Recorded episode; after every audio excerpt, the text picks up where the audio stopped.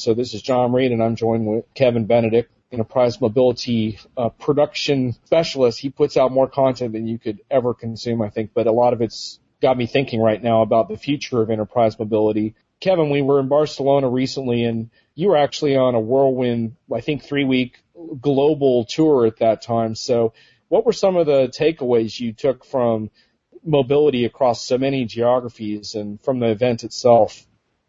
Oh yeah, I had the good fortune of uh, traveling from Boise, Idaho, where I am today, and going actually to Narita, Japan, and then to Singapore, and then to Chennai, India, where I spent a week there at, and we have like Cognizant has about 10 different campuses in Chennai.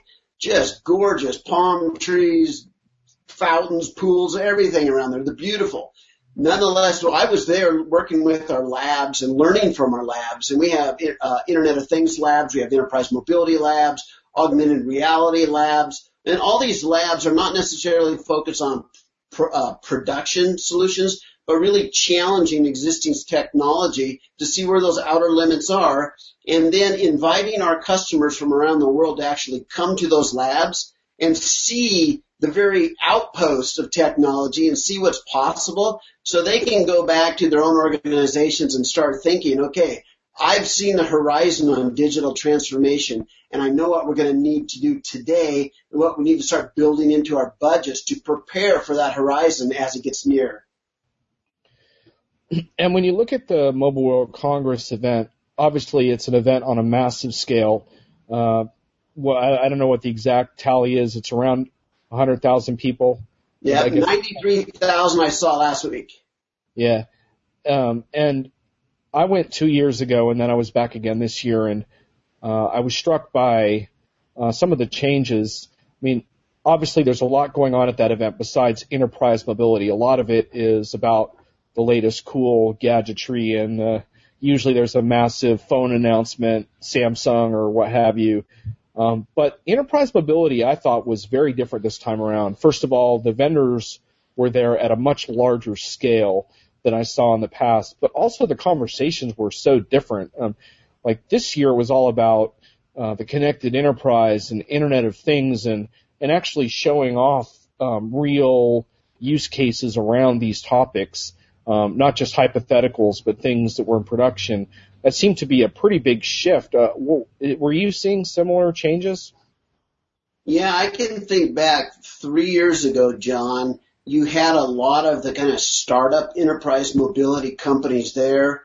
You know, just a lot of the MBaaS, the mobile backend as a service startups were there. You had a lot of the mobile application development platform players there. Um, and they were all trying to see if that was their niche to actually be at the Mobile World Congress. This year, none. It was blank on those guys. Why? They've been there for several years and the market's changed.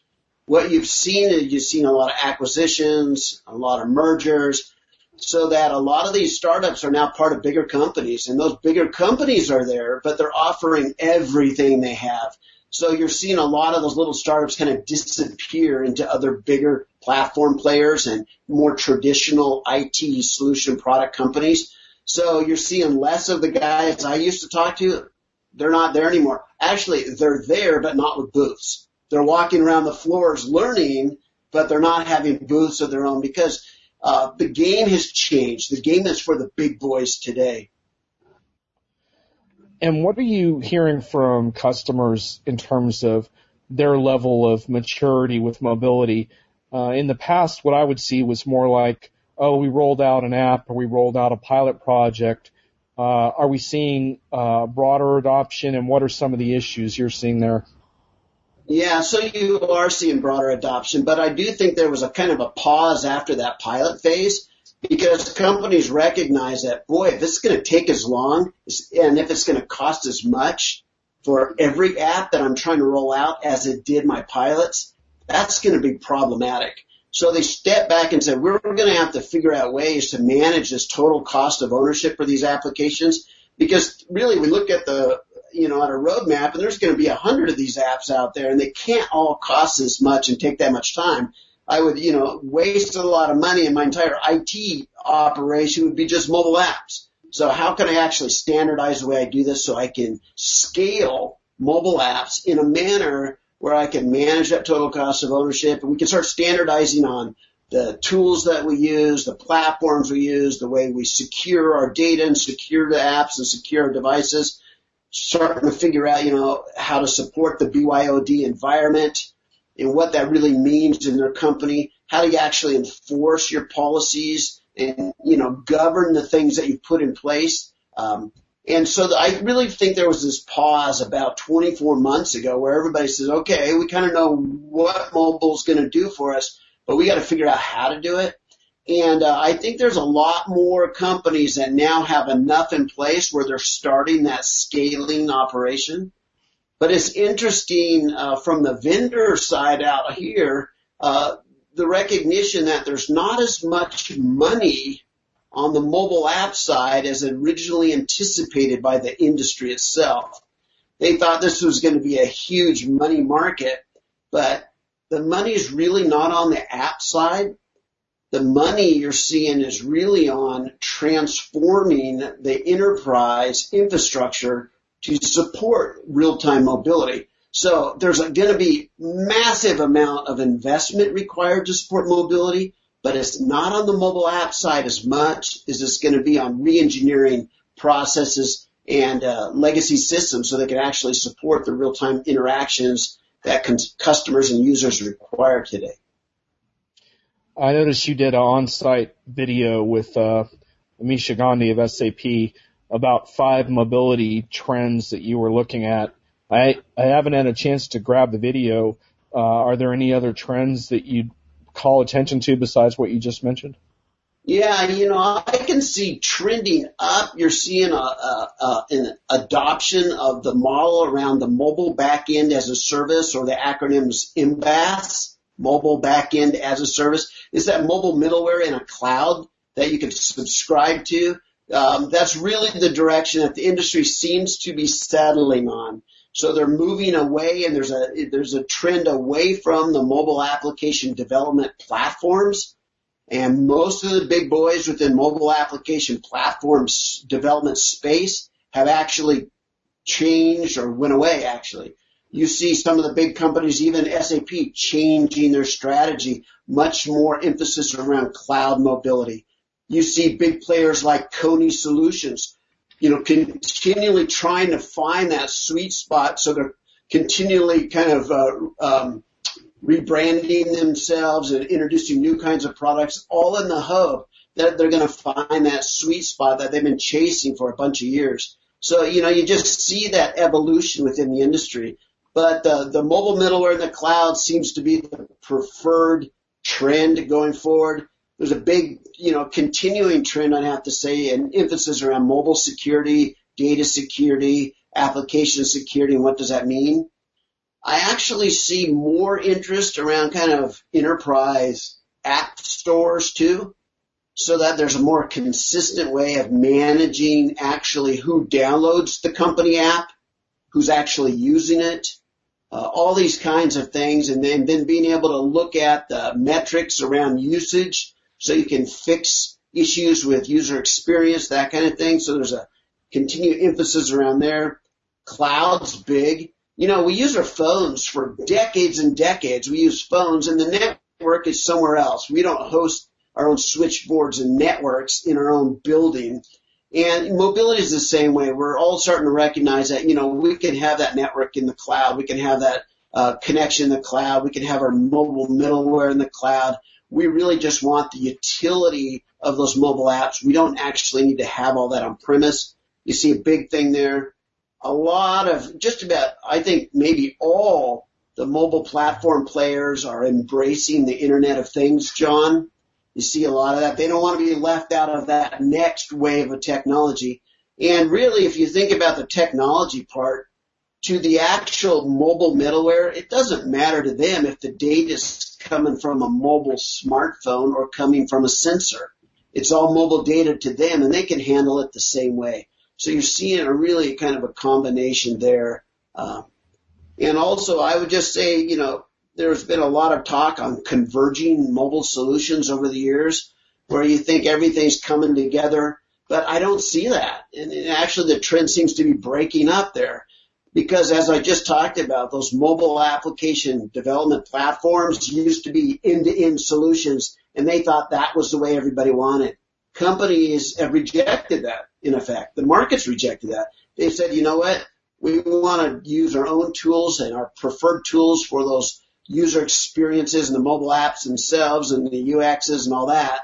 And we want to pick the best kind of mobile middleware we'll subscribe to that in the cloud because we don't want to be uh, betting our entire enterprise in IT environment on one vendor. So we'll subscribe and we'll see how they do. And so you're seeing actually kind of a breakup to a best of breed, and uh, companies seem to prefer that because I think they recognize how incredibly important supporting mobility is to their company's future success, and they're not willing to bet that the future of their company on a startup. So they're going to you know hedge their bets. They're going to subscribe to some services, make sure they work, over time give them some more business and roll things out, but they're going to go into it that way. Those are kind of the big trends I'm seeing, John. And and Kevin, I know I know that there's a lot of variation in in mobile adoption in different regions of the world. Some of that is by necessity, right? Where you have certain areas where there just isn't a whole lot of brick and mortar infrastructure. So I've done a lot of interviews with companies in, in Africa, for example, who are doing kind of mobile by necessity, mobile banking because the infrastructure is not there. And a lot of that is really interesting where, where I'm like, why don't we have those kinds of mobile banking services in the U.S.? Um, tell me your thoughts on sort of as you traveled around the world. Are you seeing variation on this or these themes coming up consistently? Well, yeah, you are seeing that, and you know you got to think about it. Let's let's look in the context of Africa. You know, Africa has more simplistic um, economies, if you would. There's things that can be done. The low hanging fruit is a lot lower. So by being able, you know, they don't have banks on every corner, and people don't have enough money and jobs, and the economy's not big enough to support having this mass market of retail banks out there.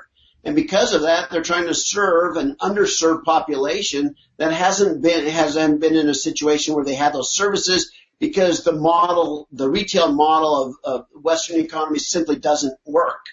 So they're saying, you know, there is still a need, but not the same need. So what can we do? Well, everybody, you know, somewhere close to 80% of people have access to, to phones in places like Rwanda. So how do we actually use those phones to support the banking needs of that underserved population. And so, you know, it's a, it's a, it's a problem and there's a solution and it works. And so it's transforming a lot of those kind of simple requirements out there. And you'll see those uh, increase in sophistication as the economy grows and as, re- as the needs and as the user base uh, needs it as well. So those are really cool. But you know, you see things like in Asia where they're far advanced and they just have a different philosophy about trust and about mobile payments. In Europe, you know, they they're five years ahead of us in, in mobile payments with their phones and things like that. In Asia, in many cases, are way ahead of us in some areas, especially on the consumer side, quite a ways behind us on the enterprise side in Asia. So there's a mixed bag there, uh, based on cultural issues, based on, you know, the way actually the people view their government because in the U.S., you would think, why in the world aren't we doing mobile payments years ago? Well, we have this whole, you know, distrust the government, distrust everybody. Let's, let's of course not work together and not agree to do anything in the country's best interest. You know, and because of all these kind of fragmentation that we're all dealing with here, it's really hard to put together, um, a mobile banking agreement and standards that would benefit all of us because everybody's just at each other's throat. Right. Well, Kevin, that was an excellent overview of the trends. Uh, my only issue I'll take with you is the MBaaS issue. I'm not sure if I can handle another acronym. Um, oh yeah, and that's probably one of the worst that's ever come out of a geek's yeah. mouth. Yeah, that's that's a tough one, but but I, I get your point, and I think I think your your comment about the end-to-end solutions part rings true to me in the conversations I had as well as far as customers not being interested in in buying the whole mobile stack, if you will, from from one vendor. That doesn't seem to be where customers are at right now. Oh yeah, I mean, I remember going back five years sitting with these big enterprise mobile application development platform vendors, and their strategy was simple. It was to create a monopoly, lock in their big customers, get them up front, lock them in so they could be the next SAP ERP of mobility. And they wanted to get them and get as many quickly and then lock them into a proprietary environment and milk it for the next 20 years. And you know, the, cus- the customers are, are smart. They saw that and they said, look, I've done that with my back end systems. I'm not doing that with mobility because mobility is my future. I've learned from the past. I'm going to make myself far more agile and uh, with the ability to use best of breed when I want it. Right. Okay, I think that's a good stopping point for round one. So uh, thanks for that, Kevin.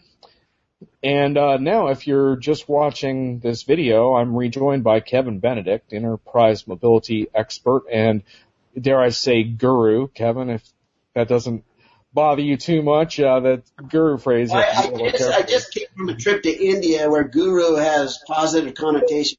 Oh, nice. All right. Well, that that's good then. It's maybe we're we should move on to Ninja anyway because I think that's sort of the latest and greatest. But uh, I was anyhow, just in Japan too, so we could go with that. We could go with Ninja. All right, cool. I'm I'm getting some great '80s movies images in my mind while we're while we're speaking, so that's nice.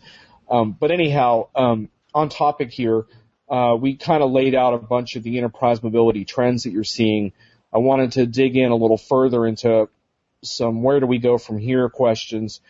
Uh, I wanted to go back into this question of cost of ownership because you talked previously about this challenge where companies are trying to move beyond, okay, we built an app, we had some success with that app perhaps, but maybe a little daunting from a cost perspective. So even though a lot of these mobile trends are undeniable, and when you see statistics, you see the level of investment coming in, in the mobile space.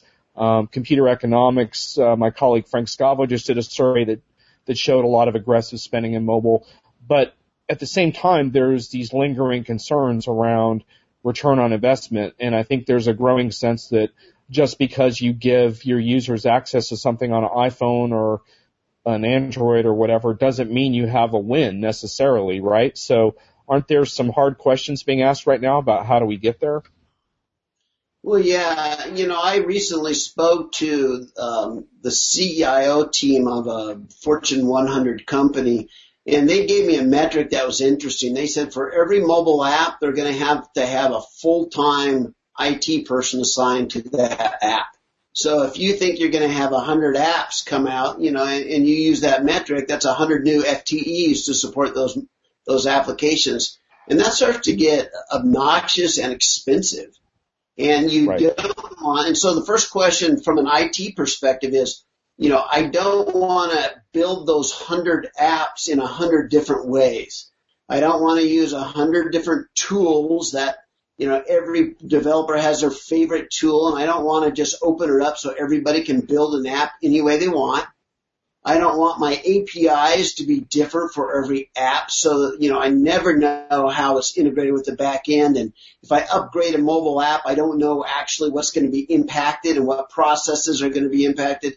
Now you quickly come to the conclusion in IT, you've got to rein in this chaos and you've really got to standardize those processes unless you just won't get the ROI that you've hoped for. So you start looking at it and saying, guys, we need to make sure that we understand why, why we're using a particular development tool for mobile apps. Let's see if we can use that for all of them or as many as possible. That will reduce our cost around training people and certifying them on that particular uh, application. Just will gain experience on it. That will scale and will benefit through the basically economy of scale, right? So every time you make an app, it's faster and faster for the next app because of the experience you've gained.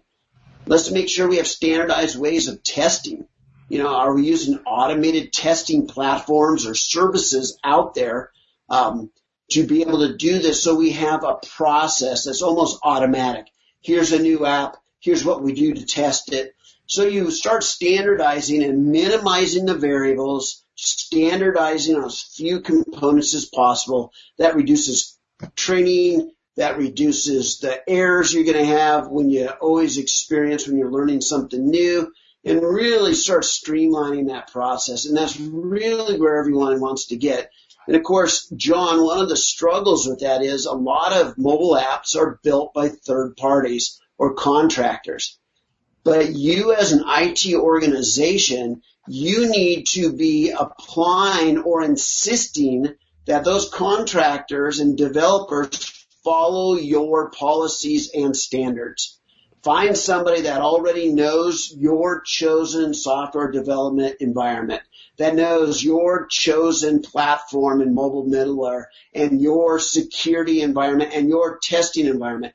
Find them. I mean, you need to dictate as an IT organization that you want to, you need help, but you need help in your areas don't open up for free reign because as you know, those contractors will come and go and you'll be left to support it.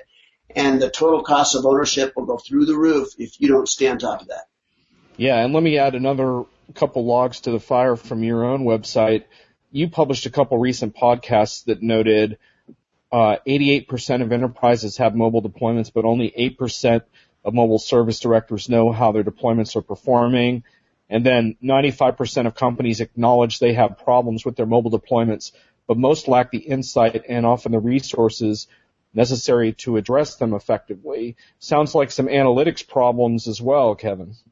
Yeah, you know, there's some, what's interesting here is that you have some core recognized software vendor categories. And, uh, you know, it could be like mobile security, UX, and mobile app development. Then you have mobile middleware. But there's these gaps in between those major categories that uh, that companies that do application lifecycle management take care of, and we don't always think about those.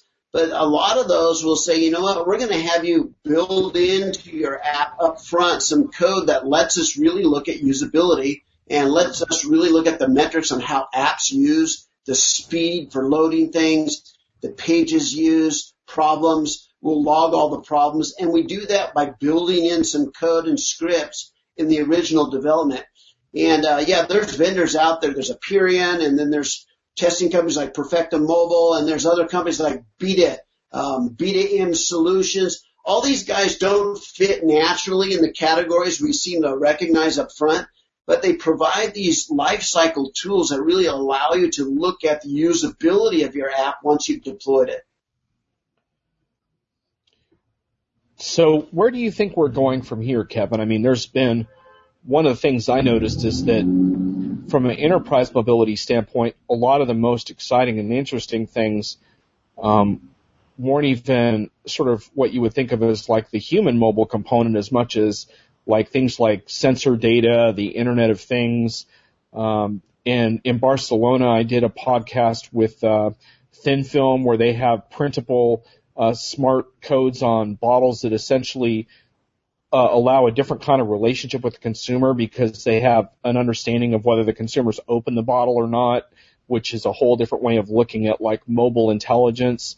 Um, it seems like there's really been changes in okay, so so right now you're talking about TCO, which is really important, but there's also a business model transformation thing I'm seeing where it's no longer just let's give our field service employees access to our system on their app. Now it's about whole new use cases uh, that involve a whole different way of approaching the market. Uh, Philips with their smart lights was another one that I did in Barcelona where now lighting takes on uh, an intelligent quality and almost becomes a data platform for new services. This is exciting, but also a little, it makes your head spin a little too. Yeah, John, I think right now, this is my personal opinion, you're seeing a lot of trial and error in R&D that's being floated around to see what sticks. And, you know, I think a lot of the stuff you're seeing displayed at places like Mobile World Congress, I mean, nobody has any real misguided hope that they're going to make a fortune on it but they're throwing out just about every kind of idea they have right now to see which one actually has legs. And there's a lot of that going out there. They're treating these big conferences as R&D environments. You know, what do the customers say? What do they like? Because, um, right now, you know, there's some very powerful ROIs to be had in some industrial use cases. People are still trying to find, you know, what, what, what's the real story? What's the real compelling experience for consumers? Um, because even if you look at, you know, home automation systems, which I think personally is very cool, the adoption rate's very low on that kind of stuff yet. So, but the idea behind it is absolutely driving the future, which is the world is going to be covered by more and more sensors. Sensors, I describe that as um, being able to uh, sense things beyond your physical senses. So you can only reach this far with your hand, but sensors allow you to see and feel what's going on on the other side of the world. Now that's really important to companies with multinational organizations and manufacturing plants all over. I think of one, you know, just Unilever has over 600 food processing plants around the world. Can you imagine having a basically a command and control center in one location that's reviewing the performance and the behaviors and the maintenance of equipment in 600 plants? all from one command and control through the use of sensors. So you can see just the huge compelling opportunities that sensors can be providing data that can provide optimization in planning and optimizing workforce and optimizing scheduling. All of that kind of stuff is brilliant. So you have those industrial use cases and they've been out there actually for decades. They just didn't have the flashy buzzwords. But now we're moving into the consumer space saying, you know, are there other opportunities around the house, around cars? Yes. The automobile is a compelling case in my opinion. Uh, but all the other areas that we're seeing, all those fun gadgets, they're still testing to see which one's going to stick, John. Right. Then there's a pretty massive debate going on around is the future you know, of these app development, is it really more of a, you know, an HTML5 slash web future, or are we still going to have a proliferation of apps? And if so, you know, if you're developing apps and you're trying to develop for specific devices, now you're running into TCO problems again where, you know, it's one thing to roll out one app across devices. It's another thing to have to, to customize an iPhone, Windows, and Android version of that same app. Uh, where where are you on this whole notion of of the future of apps and the future of development? Yeah, so um, in my opinion, you have two big use cases w- where your brand is associated with an app, and that app is out there for your customer base and prospects in the consumer market you need to use whatever clever advantage you can to have the best brand experience and user experience. So, you know, it's, so you're going to see people using native and I don't see any end to that. They'll be using native for iOS, native for Android, all that because they think they want that extra 10, 20% of functionality they can get in those environments because they really believe that that makes all the difference when it comes to brand experience and they're willing to spend and have a higher total cost of ownership around those kinds of solutions. Now, looking at uh, the productive apps or the productivity apps, I guess you call it. I call them utility apps even. It's all the things like internal apps you want your employees to have so they can take care of their uh, payroll information, they can take care of their HR kinds of stuff, their uh, investment and retirement programs. Yeah, yeah anything that they're going to use internally there, I think for most of that, the HTML5 gives all and more than they need. And the total cost of ownership will be quite a bit less because right. you build ones that you can support tablets, you can support laptops, you can support all the different platforms within the mobile device space. But even so, even if you go HTML5, which which does make sense in the I, I get your point. If if if I'm asking you to fill out expense reports, you know, I might not need to have uh, all the bells and whistles of a you know a Siri based environment for the iPhone or whatever.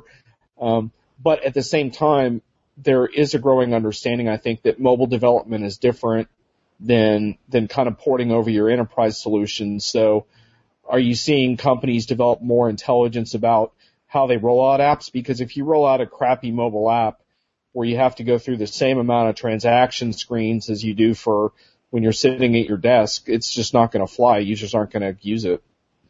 Well, this is almost back to the whole um, what we're learning around gamification, what we're learning around the social environment on, online too, social media, where you have the ability to do thumbs up, thumbs down, rate different applications. I mean, most of the big companies that I know that are developing all these apps internally, they're allowing for internal rating systems.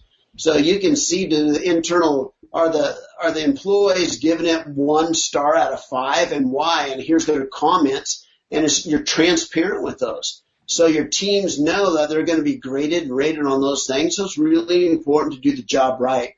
So you see a lot of that. That's really going to hold account IT organizations accountable for that, and I think it's going to make a better pro- product.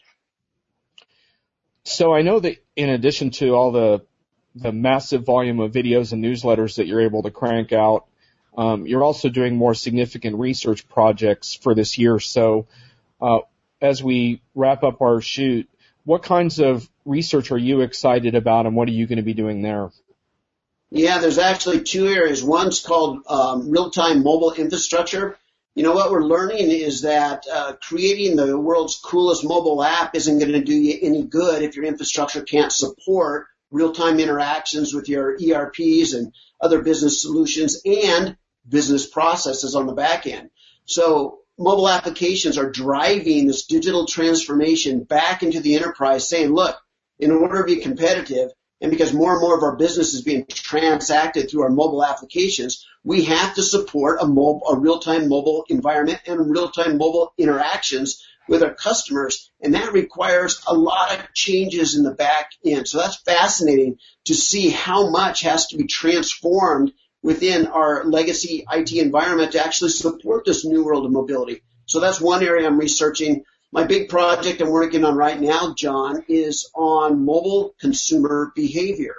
And that's considering time that you're doing things, the location you're doing things, the particular activities you're engaged in when you're using your mobile applications, and then look at the patterns. So those patterns uh, reflect that after every soccer game, you take the soccer team to pizza. Well, if you've done that five times in a row, well, that's a pattern.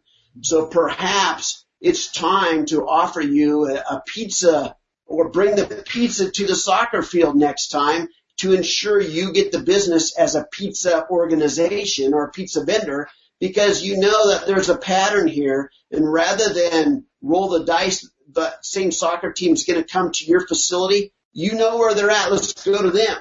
So you're going to see this location aware and location context. What time of the day are they doing particular things? Are they shopping? Are they doing research? Are they buying? What times of the week, month, year, what holidays? What are they doing that you can better support based on the data gathered from sensors, from mobile applications, from swipes, clicks, and preferences? So that mobile consumer behavior is very important not only for vendors, but for you as the user.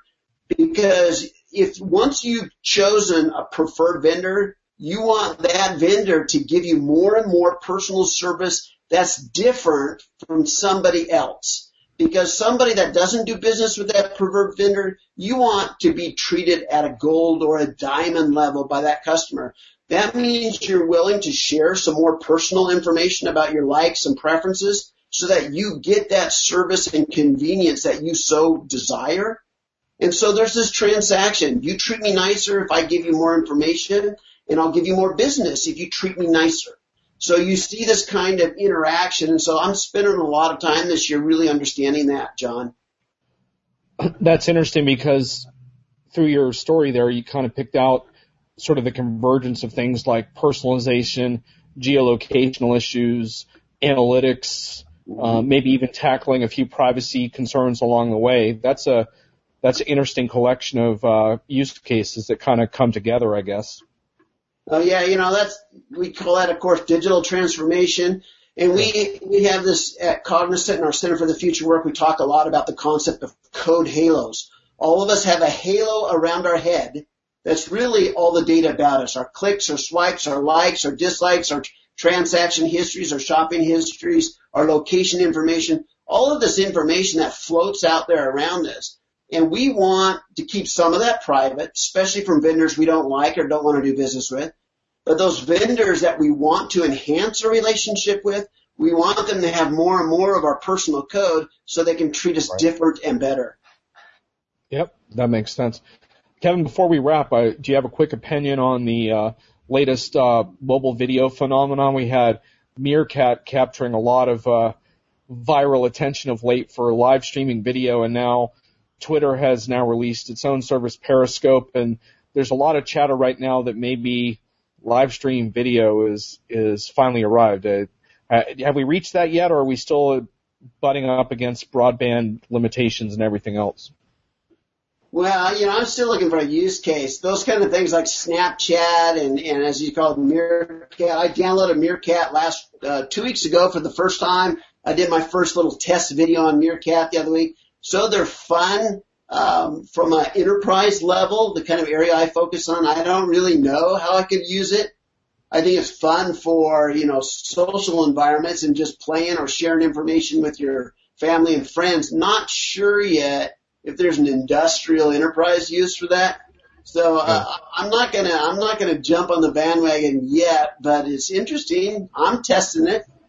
I could see uh, I could see you streaming live access to like a a confidential meeting. You know that would get a lot of eyeballs. a confidential briefing, NDA session. Um, yeah, don't you think we should go in and have a SAP pricing discussion with Meerkat on? Oh, it sounds really good, man. I, I think that would go over like gangbusters. Um, it is kind of interesting. I can I can think of some situations where it might be nice to live stream, um, but I think again you run into from an enterprise level you run into the challenges of investment and platform and you know, Kevin, we haven't conquered all these issues. I mean, you look back to the Mobile World Congress, a show dedicated to mobility, and look at all the Wi-Fi problems they continue to have. And look, I completely understand. It's you know, it's a massive show, but it, it does show you that there are still issues. We we talk about universal connectivity like it's a no-brainer, but it's still not. Yeah, I mean, you know, if we look at if we use the concept of horizon we like to spend a lot of time, especially guys like you and me, John, focus on the horizon, all the cool new stuff. But there's not always a lot of use cases or ROIs for that new stuff, and a lot of it will yeah. die before it ever becomes core functionality. But it's fun to look at because those are ideas that spawn new ideas and new innovations and, and new creations over time and drive us forward to keep thinking and being creative and looking for new competitive advantages. But we recognize that a lot of these things will never be core functionality a decade from now, but they're necessary to get us to those next levels of innovation. Well, I think that's a good note to end on, Kevin. Thanks for sharing all that on the directions. Uh, that's going to be a great wrap for me on the event, so I appreciate you taking the time. Thanks, John, for having me. And I like the like the bookshelf layout too. That's that's excellent, man. Makes you want to grab a title right off your shelf and dig in. Yeah, it's just wallpaper. It's just wallpaper, right? Not not actually real time books, right? You're all Kindle now, I would think. Uh, hey, uh, we'll talk to you soon, Kevin. Thanks. Take care. Thanks, everyone.